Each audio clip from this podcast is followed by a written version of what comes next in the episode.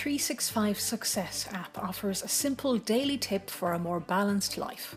365 Success is a one year plan over six levels where a new tip is displayed each day. The people behind 365 Success are academic and creative life hackers Dr. Nisha O'Reilly, Dr. Graham Hughes, and Marie O'Riordan.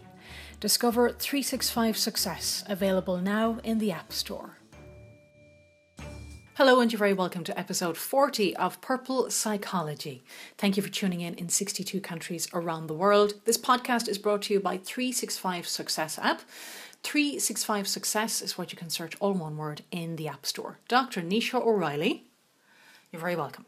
Thank you. We're going to start off with something a little novel and festive for the month that's in it. So, what personality types buy people the best presents? We're not really that shallow, are we? No, but I was thinking about this, right? I was wondering why other people find it so stressful to go Christmas shopping and I never do, okay? So the first thing is is that I've already planned out what I'm getting. I probably have looked at where the cheapest place to get it is. I possibly started looking six weeks ago and saw things and picked them out, right? And I remember them. The other bit that really kind of fascinates me is that I'm always fascinated by the people who buy you something and it's so totally not your style. Like, how do you do that? But then I realised that you've got to have very high visual skills and and observ- observation skills to actually notice what style somebody is. Like, I make the assumption that everybody walks into someone's house and looks at the style and looks at their clothes and looks at the colours they normally wear. Like, I was at a craft fair and I was buying someone a present and I was thinking, right, what color, what's her favorite color? Oh yeah, she wears green a lot. Or no, actually, I think orange would look better in that room, um, because she like that would go well with the decor. You know, but these are the things that are running through my head, and I realise that not everybody does this. Are you just a weirdo? No, I, I think that if you have very good observational skills and very good visual skills, I think that, and you're a planner, that puts you ahead. Then I think that sometimes people haven't understood presents that I've given them because I think there's been too much depth to them. Um, right? You're damned if you do, and you're damned if you don't. Yeah, well, uh, and and I've had to actually learn to tone this back over the years. Mm, really, really. Yeah, because, um, like, I I naturally would go into a lot of depth, and so intuitive feeling people would naturally think a great deal by, about what they send you. So, like you know, like I got a Christmas card last year, and it had a little, um, a little disc on it to be engraved for our dog. And I was thinking, right, you know, like they really they went in and they picked out the Christmas card. Oh, that's so cute. And they thought about the fact that I had a dog. You know, so like that's that's what I mean. Like that that's nice depth. But you know, there's bad depth. There's- Oh, Okay. Um, and then I realized, and this is one that I find really hard to put up with, okay? And this is just me. I hate people who buy you gifts that it's more about them. right? They buy what they like, or what really bugs me, what they think they should be seen to give you, or the amount of money that they think they should be seen to spend on you. Which I've never. you just touched on major nerves here for our listeners. You know that, don't you? I know, but I'd like people to think about this. When when you buy someone a gift, you don't buy it for everybody else. You buy it for the person you buy for. And I do think that there's too much pressure in society about how much we spend on a gift. I think it's irrelevant what you spend on a gift if you Hear, have hear. if you have thought about it. And I think that that is the most important element. So, you know, and maybe if you can't, don't have the most brilliant observation skills, well, ring up someone who you think does and go, oh, actually, do you think this would be the right colour? Or do you think they'd like that? Or, you know, phone a friend. Brilliant. So that's, I'm going to finish up on that. Is that it? Oh no, I'm, I'm willing. That's that topic of of gifts and and plan. Like write yourself a list so you don't so you actually go in and enjoy enjoy Christmas shopping. Because it doesn't have to be a torture. Let's swiftly move along before we're lynched. Okay. Um, I, I think that I was trying to be positive. Okay. Um. I know. Yeah. Okay. Um. I was just But we're one percent of the population. That just sounds like being a prat. Yeah, it just sounds pedantic, but it's the truth. Um. But there's lot there's lots of other personalities out there with elements Yes, of our yes, yes. True, personality. true, true, true. So yeah, you know. agreed, agreed, agreed, Okay. agreed. Right. Like Pho- I said, Lynch, to move on. yeah. Okay. Phone anxiety. Phone anxiety. Do you Yeah. get phone anxiety? You get phone. You do, don't you? That's why you make all the phone calls. Yeah, I, I get huge phone anxiety. Um, so, for some people, um, talking on the phone can be quite difficult because they don't have the time to process what they want to say on the phone. People can be quite demanding. And the other element of me is that this goes back to years and years with my dyslexia. I find it really difficult to take notes, and I find it very difficult to take notes for other people. So, I always associated phone calls with not being able to take down the message.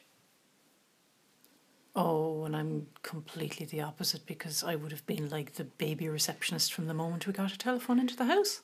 Yeah. And I'm still glued to them. Yeah. So I so um and other people don't like phones because they can't see people's body language, and this is one of the reasons why they like Skype so much. Um, so that that has made a big change for people.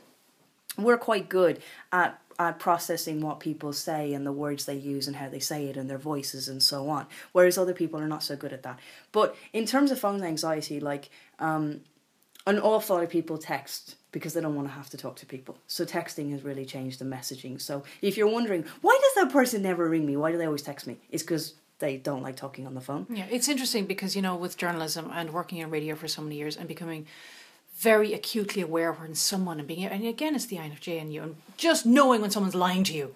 And it, it- it's great to be able to pick up those nuances on the phone from people because it the same when they're on the air because, you know, you're talking to people, uh, 100,000 people probably in your career, and you start to pick up on when someone is telling you something that's really meaningful and they're telling you the truth and it's genuine or someone's just absolutely talking out there, you know what.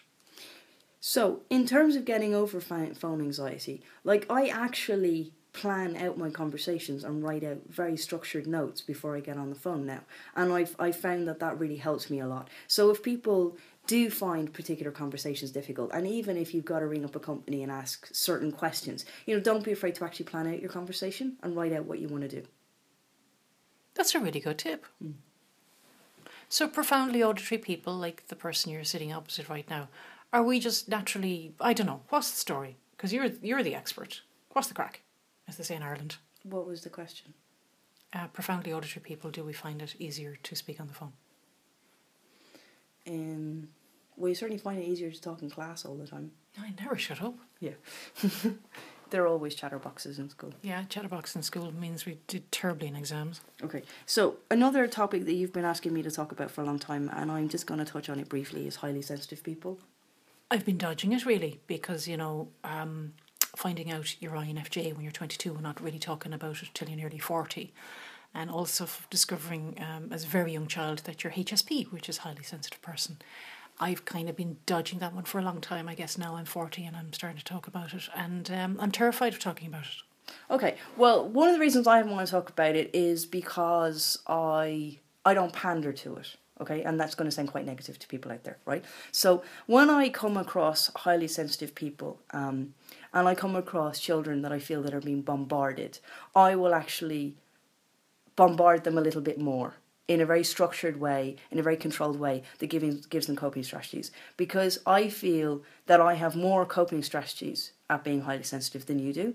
And I think. I that- agree. Yeah. And I think that people do a huge disservice to children by not creating a balanced sense of them and not putting the steps in place by not learning how to how they release energy and how they um, deal with very bombarding situations, how they cope, um, and what the kind of game plan is for them, and how they learn to work in certain environments regardless of what's going on. So, like for instance, I can work in a cafe, whereas you have to put on noise cancelling headphones. No, I can't cope with it at all. And I, I use it as a crutch. I really do. It's a vice, it's a crutch, it's a habit, it's a bad habit. Yeah. And um, yeah, yeah. It's, it, it's, it's not good, but it, it's how I can cope. Yeah. Um, whereas with me, like I, I have even more difficulties with filtering information and actually in reading and writing and actually coping in those environments. But I have trained myself to be able to do it. So I, a lot of HSP experts out there won't like me very much because I think that particularly, and I'm talking about starting very young. Like I, pre- you can start from about two Um, the the ages between two and seven, I think, are critical for this, for actually helping people to have really good coping strategies for life. I'm embarrassed even talking about it now because there are so many aspects of my life that it has affected and still affects even to this day, even right now. Um, yeah, but but but you're not you're not alone in that. Like there there's an awful lot of, there's an awful lot of people like that out there, and and it's just.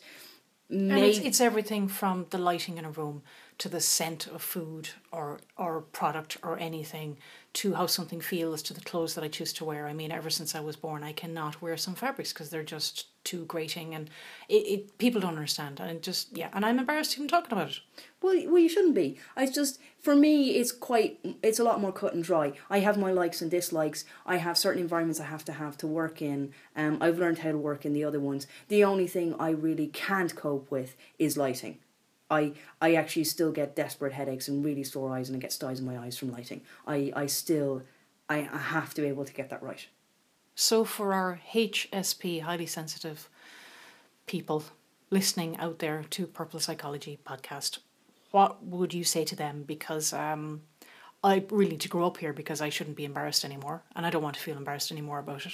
So what's your expert advice? Just put things in categories of likes and dislikes. You know, st- stop, stop, stop worrying about it. You have clothes you likes, you have fabrics you likes, and you have things you don't dislike. You, you know, so what? Um, and if you have children, start to find their coping strategies and teaching them their coping strategies and putting rituals into effect from very young ages to get them to deal with things better. And that's not necessarily handing them a set of noise cancelling headphones. And not necessarily meaning they're going to turn out OCD. Yes. Um, um, I think people only. I, I think that people uh, will only turn out OCD if, if they don't feel balanced. My experience of, of students who develop OCD is because something is seriously out of control for them, something else. So they're having to control their life and their way and their structure and their environment and the people in it, and because they don't have control of something else. Okay. So so no, if if you give someone good coping strategies, they're not going to develop OCD. That's good to know. Anything else on that? All right, I'm going to take a deep breath and finish this episode 40 of Purple Psychology. Thank you for tuning in all around the world. Dr. Nisha O'Reilly, thanks so much for, um, I don't know, it feels like a little bit of weight kind of off my shoulders. Kind of weird, but anyway. Thank you. You're welcome. This podcast is brought to you by 365 Success app. Search 365 Success, all one word, in the App Store. Thanks so much again. Bye bye. 365 Success app offers a simple daily tip for a more balanced life. 365 Success is a one year plan over six levels where a new tip is displayed each day. The people behind 365 Success are academic and creative life hackers Dr. Nisha O'Reilly, Dr. Graham Hughes, and Marie O'Riordan. Discover 365 Success, available now in the App Store.